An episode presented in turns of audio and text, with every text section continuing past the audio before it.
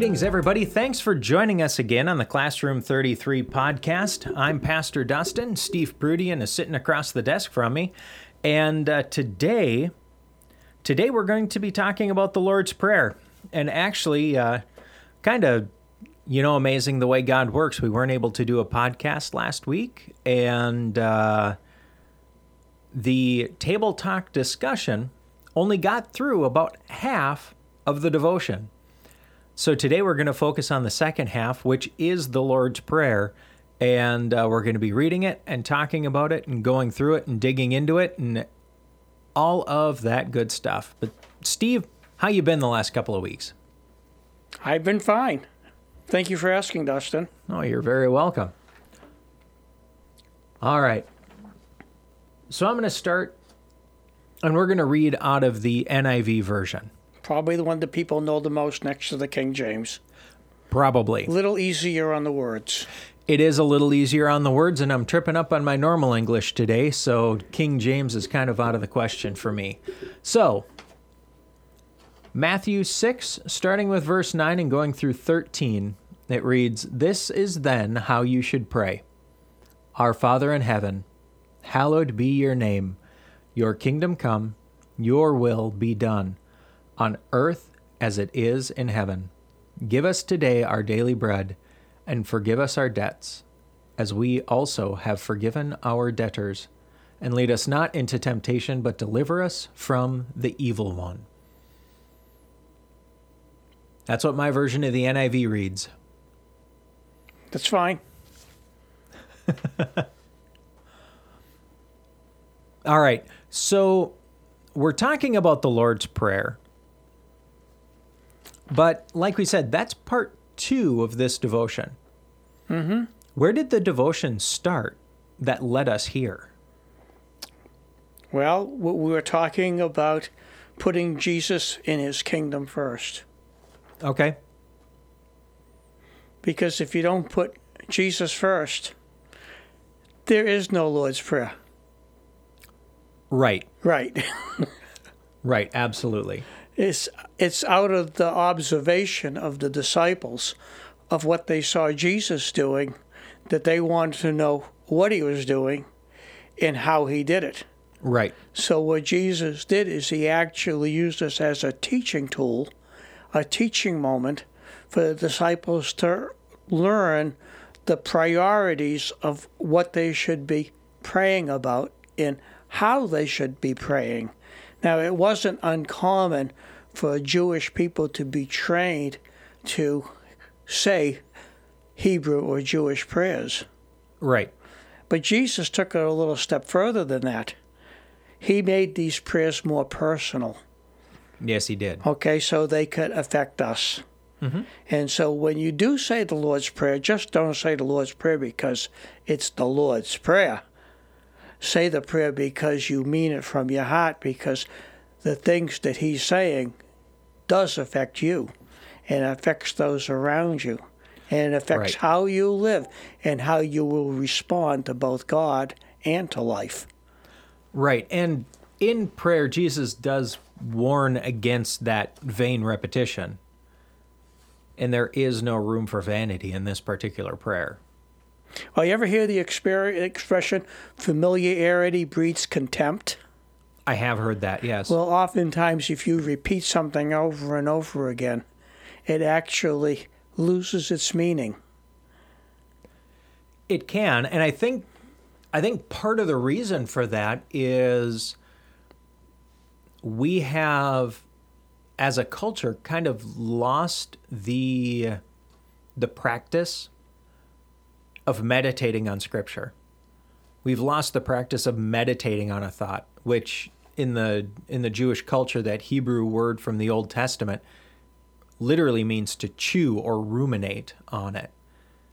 And you know, if you chew, you know, I can take a I can take a bite of steak, chew it 3 times and swallow it, and it's good, but if I sit there and I chew just a few more times, I get a lot more flavor out of it. There's a lot more there. There's a lot more depth. There's a complexity of flavor that shows up if I chew on it just a little bit more. And so when we meditate on scripture, when we chew on scripture, it blossoms and it grows and something more complex develops and an understanding that goes deeper is there. But if we aren't looking for that, if it's merely a rote reciting of the verse, then we're not getting anything out of it in most cases. It becomes too familiar. It does. And when it becomes familiar, it loses its value. Correct. I like to think of the Word of God as a precious stone. Mm-hmm. In the precious stone that I see when I think of the Word of God, it's much like a diamond with many facets. And the light can go through it in so many different ways that the thing is, is you get never tired of looking at it because of the effect of what that diamond does to the light. So when you read the word, okay, the word is like the diamond, okay, Mm-hmm. and the light is like God, okay, focusing or- or enlightening or going through the diamond, and you see multiple facets of it. And every time it happens, you see something different that you didn't see before, and it makes that stone even more precious than it was when you first got it. Yep. It certainly does. All right. So let's let's dig into this, shall we? Mm-hmm. Where do you want to start? Where do you want to start digging? Where's the X on our treasure map when it comes to the Lord's Prayer? What's the first words, Dustin, you just read? Our Father in heaven, What does the word our mean? yours and mine. Yeah, and that means something else. Okay. It's possessive. Right. Aren't you glad that we have a Father in heaven who possesses us? Yes. Yep. Why do you think that he possesses us? Oh, probably because he loves us. It goes deeper than that. He does love us, but it goes even deeper than that. All right. Well, clue me in. We are his creation. Yes, we are. We're in a, we're an extension of his handiwork. mm-hmm. He made everything in the world, and you and me too. Yes, he did. And the thing is, is, is that if you can appreciate that tree out your window, you're far more valuable than that tree. Right. Do you know why you're far more valuable than that tree? Because of the image in which I've been created. That's true. And also, the Spirit of God is in you. Yes. That tree can't, the tree knows it was created by God, but it can't say that it has the Spirit of God within, within it. Right. Absolutely. Well, let's take a look at this the Lord's Prayer. Um, some people would think that um, it doesn't say this. Okay. Okay? What some people think about is, is that it only includes God the Father. Because Okay. because it talks about God the Father. But here's the question All right. Who is teaching the prayer? Jesus is teaching the prayer. Jesus is teaching the prayer. And what did Jesus say about He and the Father? they are one. They are one. So this prayer is not just about Father Jesus, okay? This prayer is also about Jesus himself. Right. Who- Absolutely. who is the kingdom prepared for? Who is the kingdom prepared for?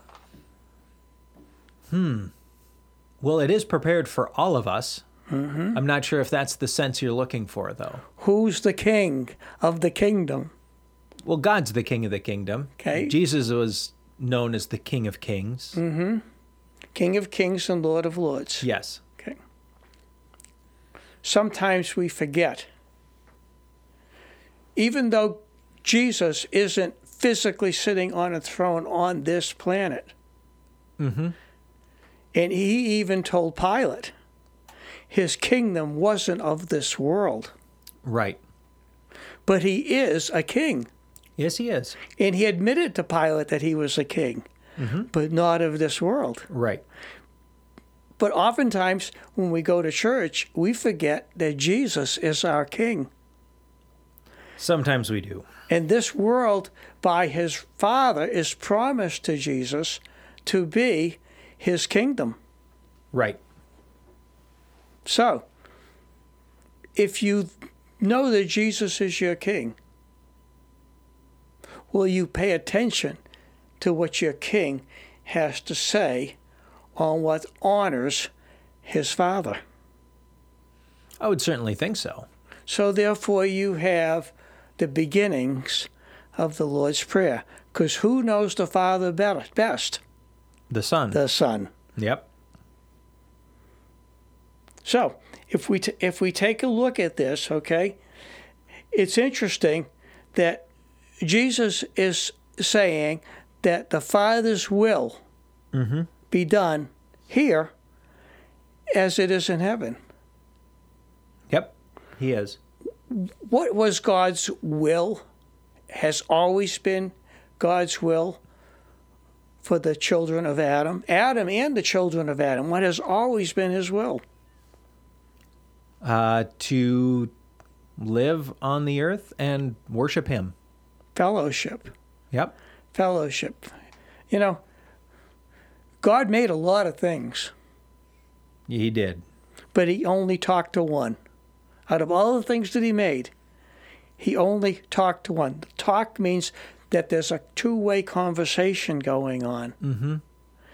in the very fact that we have the privilege to be able to talk to our Father in heaven. Mm-hmm. And Jesus was saying, This is how you talk to your Father in heaven. Get Yep. the get the important things right. Absolutely. What do you think, Dustin, about that?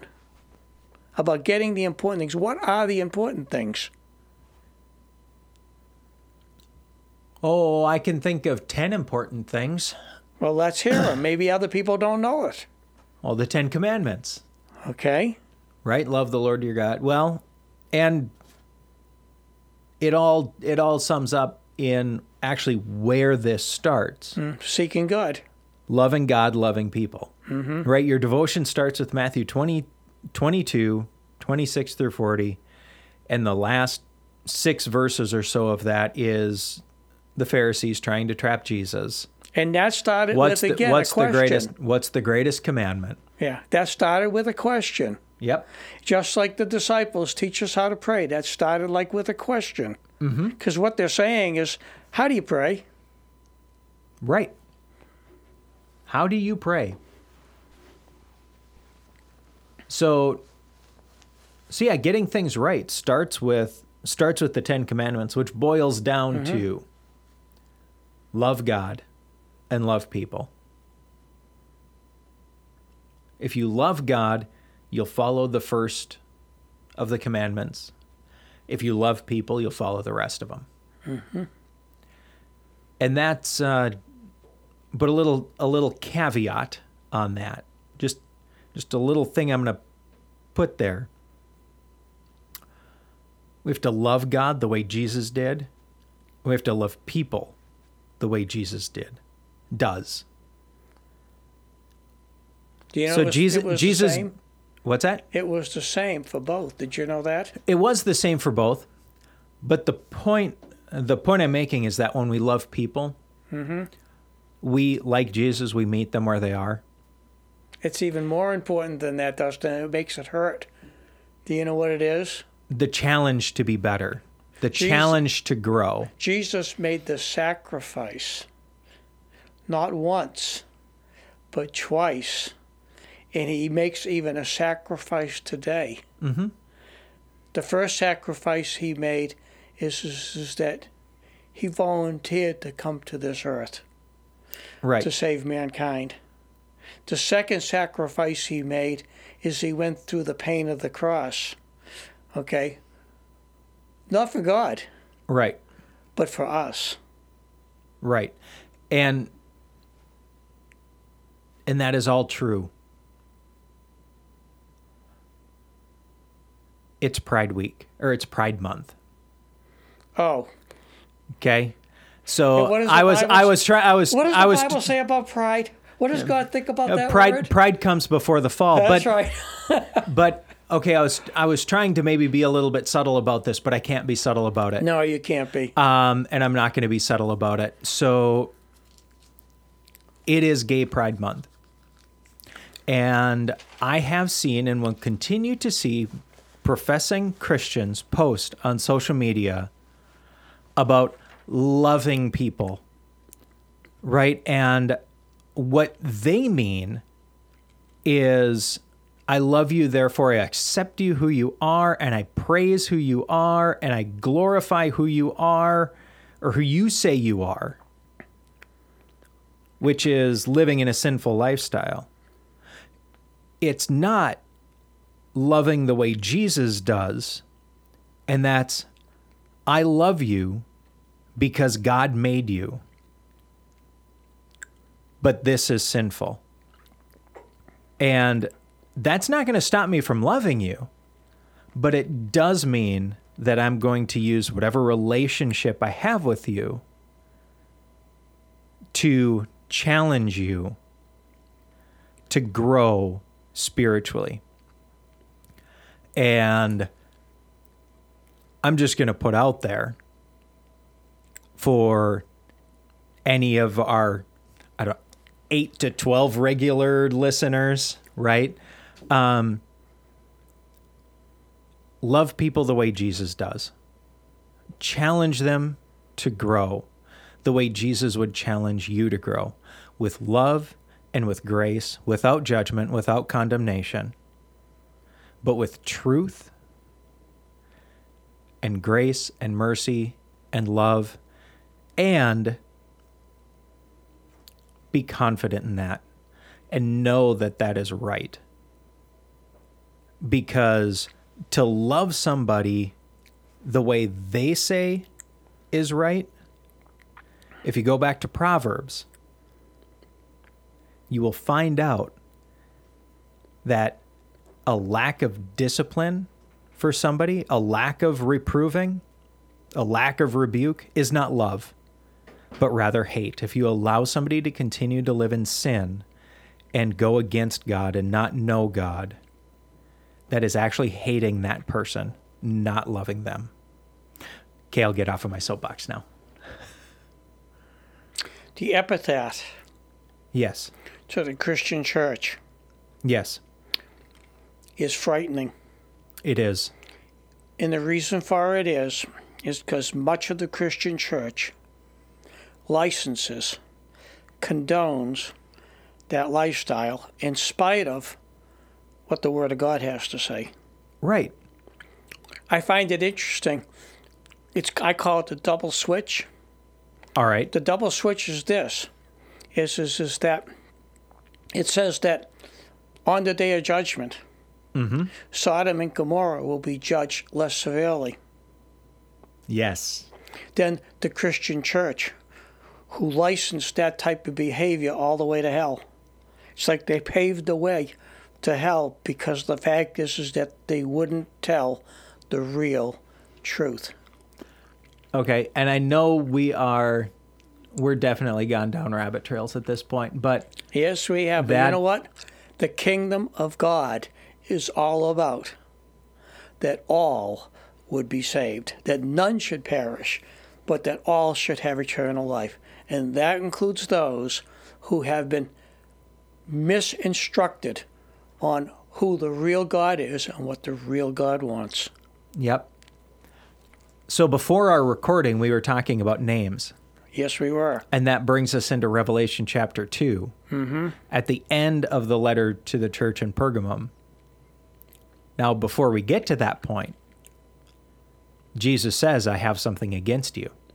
He praises them, but he says, I have a few things against you. You have some there who hold to the teaching of Balaam, who taught Balak to put a stumbling block before the people of Israel. Now, if you know that story in Numbers, mm-hmm. what what ultimately is the stumbling block. The stumbling block is sexual immorality And another God before them. And another god before them. It's an idol in its sexual immorality. So that they would eat food sacrificed sacrificed to idols and practice fornication. But they liked that. They, they did that at the, at the foot of Mount Sinai, too. They did specifically specifically in this particular instance it's actually um, an additional going against because they had been told not to mm-hmm. not to intermarry with other cultures. Right. They had been told to keep it with They were given the warning. Yep. Yep. And that's really how a lot of these other gods got introduced into their culture was marrying the outside cultures. And really they were being sent to the promised land to eliminate all these cultures Yes. because they were ungodly. And the They- wisest king of all didn't heed the instruction either. No. No, he didn't. He fell he fell to the same to the same lust. That was his Yep. major weakness. Yep, it was. So, all right. I think we should get back to the Lord's Prayer. I think so. I think we probably should. Uh, I apol- I apologize to to everybody out there in listener land for uh, for the deviation. All right.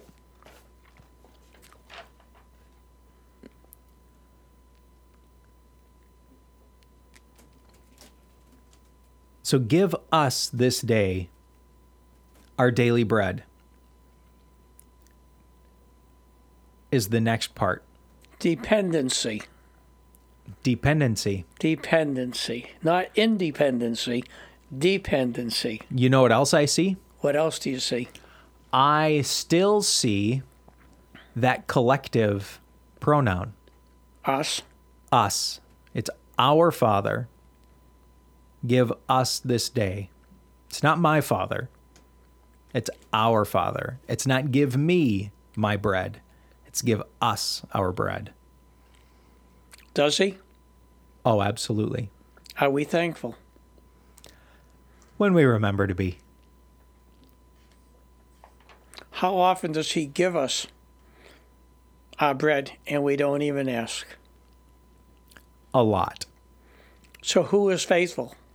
God is faithful. Even when we are, Oh, even when we are not. and even when we are not. Okay, so the, the reality is, since God is faithful with a simple thing, such as the food that we eat, Yep. why can't we trust him? I don't think it's a matter of can't. I think it's a matter of won't. How about taking it for granted? Yeah. Not even giving credit where credit's due. yep. He's talking. He is talking. He's talking. He has. there's some thunder rolling in the background. So, yes. When you pray, what makes your prayer effective? When you pray, what makes your prayer effective? That. Oh. Obviously, it's difficult for me to formulate my response. Um, so, it makes our prayer effective is that our that we're praying the will of God. And so, in order to pray the will of God, we have to know the will of God. And in order to know the will of God, we have to pray. so it's it's kind of circular in that way, but Jesus tells Peter that he is going to have the key to the kingdom of heaven. And whatever is bound on earth will be bound in heaven, and whatever is loosed on earth will be loosed in heaven. However, um, I think there's there's translations that actually twist that around, that actually turn that upside down. And in my study, that actually makes a lot more sense. and it makes more sense put parallel to the Lord's Prayer to say, whatever has been bound in heaven will be bound on earth, and whatever has been loosed in heaven will be loosed on earth. So the decision's actually being made in heaven. But Peter, having the key to the throne room, which is the Spirit of God, is a figurative, a figure of speech. So we all have that too. We can all access the throne room of God through prayer and pray to know God's will so that we can pray for God's will to be done. And if God says, this person needs to be healed of this thing, and I pray for God to heal that person of that thing, it's done. Where did it originate? It originated in heaven. That origination is the most important key. Yes, it is. The power The power. that uh, most of us, we know it, but we don't appreciate it. But we should appreciate it. We should. Is Jesus' sacrifice. Right. Okay? Because without Jesus' sacrifice, there would be no power. Mm-hmm. There would be no saving grace. No. There would be no gift of the Holy Spirit. Nope. What if Jesus actually took the devil's deal? Where would that leave us? If Jesus took the devil's deal in the temptation, where would that leave us? Condemned. Do you ever think about when Jesus used the words, and lead us not into temptation? I think about those words often. Think about the experience that Jesus himself had. Mm-hmm. Led by the Spirit directly, not directly into temptation. He was led by the Spirit into a place and into a time of severe weakness. Mm-hmm. And then the temptation came. Today, the reason we pray in Jesus' name, because he's the one who paid the price. Oh, yeah. And how we pray in Jesus' name is, is because of the fact that he redeemed us for his Father Right. and he put a seal upon us. Okay? And with that seal, his presence lives. It's called the Holy Spirit. Yes. So when we pray, we pray in the power of the name of Jesus, okay, through the gift of the Holy Spirit. We pay we pray to the Father in the name of Jesus in the Spirit. And go ahead, you know where that goes, right? Well, that's the Trinity. Actually, it is the Trinity plus one. Yep. You, you are included the Father, the Son, the Holy Ghost, and you. Right. We are entering into the full presence of God, the full Trinitarian presence, the full Godhead is present when When- we pray. And when Jesus, okay, redeems us, mm-hmm. we become adopted into the kingdom of God as what? As children, As as, sons and- co heirs. As co-heirs, as sons and daughters. So now, guess what? Whenever you pray in the power of the Holy Spirit, in Jesus' name, to Father God, you're not just praying as an inconsequential human being. You're praying with the authority of the fact that you are God's child. Yes. Now, unfortunately, we're still children. Yes, we are. And as children, we don't always understand God's timing or God's method. No. No, we don't. Does that cause us confusion? It does. Why? Why does that cause confusion? Well, the reality is, and this this goes back to saying sometimes when it comes to trusting God, it's not that we can't, it's that we won't. We have a will too. And we know that God loves us. And we think that God's will should match ours. if he loved if God loves me, he'll heal me, but God doesn't heal me. So therefore, now therefore, therefore God doesn't love me. Okay, well that that's not that's not accurate. That is a logical fallacy. That is bad logic. Because God doesn't heal us because he loves us. He heals us because that is what's best for us. And sometimes what's best for us eternally isn't to be healed in the temporary. I lost my finger, half of my finger in a work accident. I do sometimes pray for God to heal that finger. You mean grow it back again? Yep. You old lizard, you. Uh-huh. I do pray for that. And as of yet, he has not decided that it is in my best interest eternally to heal that finger. You won't need that finger in eternity because you won't I'll- have the same body. No, it'll be a it'll be a new body. It'll That's be a perfect body. that So what's more important, your new body or a finger? the new one. That's right. Of course.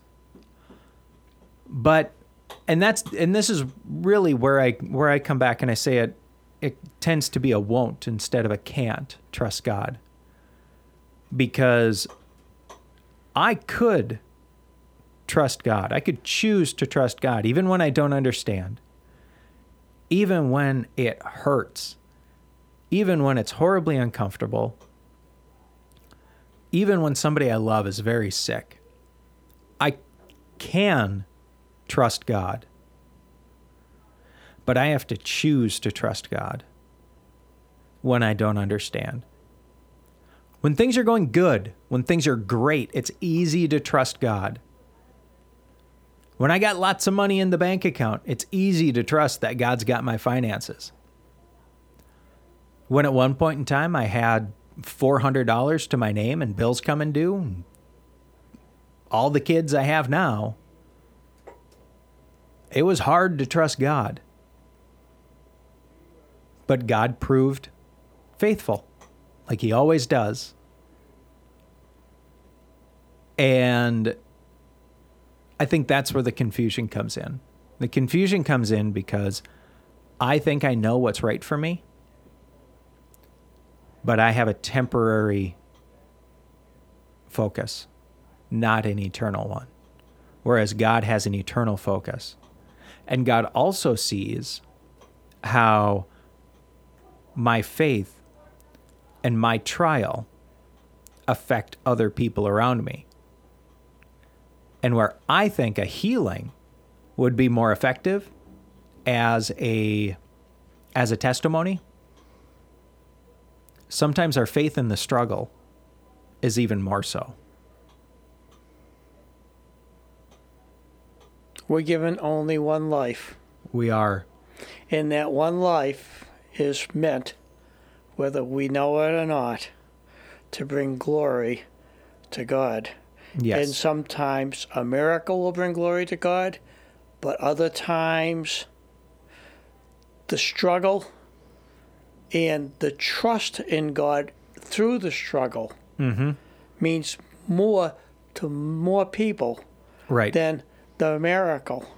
Because the fact is, is, is that the Word of God cautions us to be seeking, not to be seeking signs, not to be seeking miracles in order to trust in the deity of Jesus and God. mm-hmm.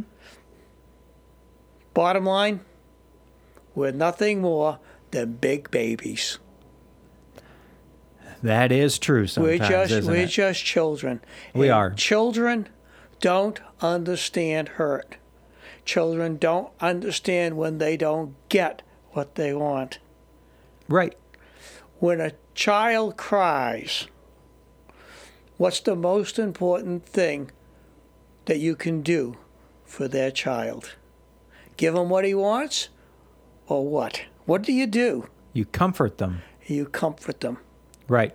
Okay, you bring them close to you, Mm-hmm. and you hug them. Yep. And the reality is, is, is that the Word of God says that if you draw close to me, I will draw close to you. Yes. If I'm busy playing with all of the things that I want and I got, I'm not going to be drawing close to God because I'm too happy with my toys. Right. You're absolutely right. And so there's too many Christians. And you and I probably have a few toys, okay, that God says, you know, you need to grow up.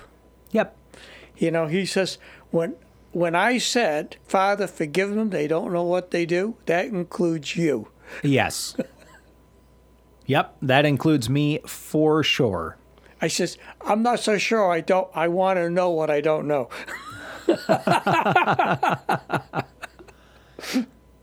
Uh, So the thing is, is, is that when we pray, prayer is personal.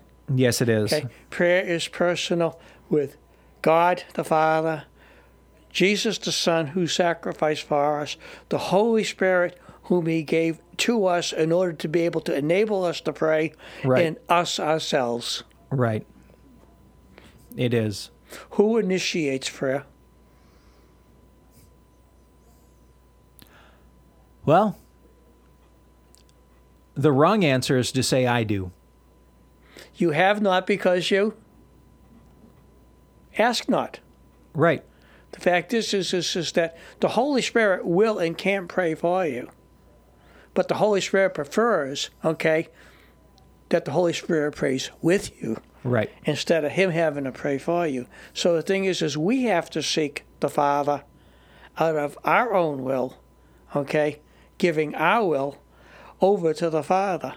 And therefore we go back into the Lord's Prayer. Uh huh. Your will You're well. be done. Right. And I would I would say just kind of in the context of what we're talking about that if I am praying rightly and in God's will, that's most likely prompted by the Spirit. Did you know that um, as human beings, we have a tendency to brag? Yes. We have a tendency to show off. Uh huh. We have a tendency to compete with the world. Yes, we do. Where does that put God? In the back seat.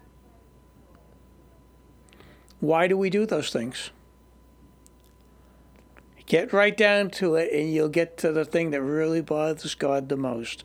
Why do we do those things? We do those things because we are seeking glory for ourselves instead of seeking it to, for Him. Pride. We're saying, look at me, look at me, look at me. Yep. And you know what God says?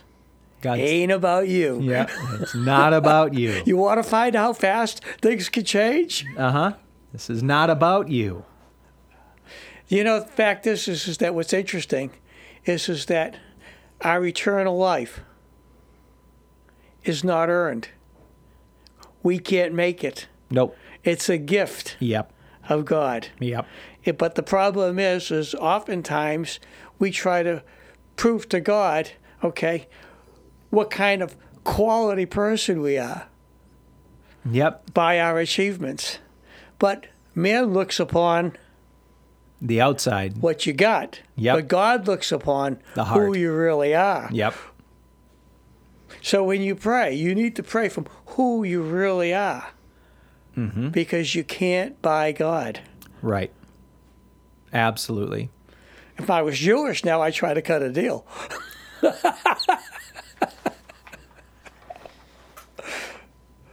All right. I think we've gotten as far on this as we probably want to go. Well, there's always more to the Lord's Prayer. But There you know is. what? Yep. The key word, okay, is grace.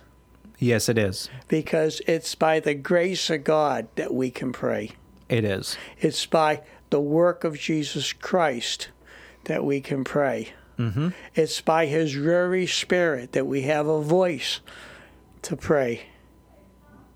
So we should use the gift that has been given us to Yep. do what?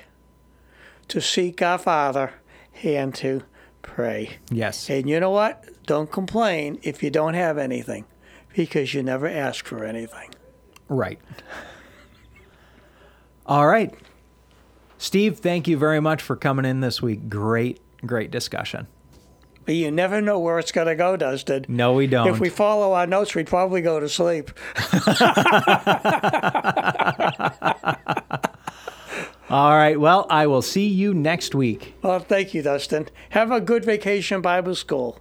I will do I that. pray that a lot of kids get blessed, but I want you to pray for something more important than the children. What's that? I want you to pray that the parents of the children get blessed as well. Yes, I would agree with that. hopefully, hopefully, by the time you have your ending for the vacation Bible school, that some people, some parents who do not know the truth about the Lord Jesus Christ will come seeking to know about Him. All right. I think that's a great prayer. Okay? That is because you know prayer. what?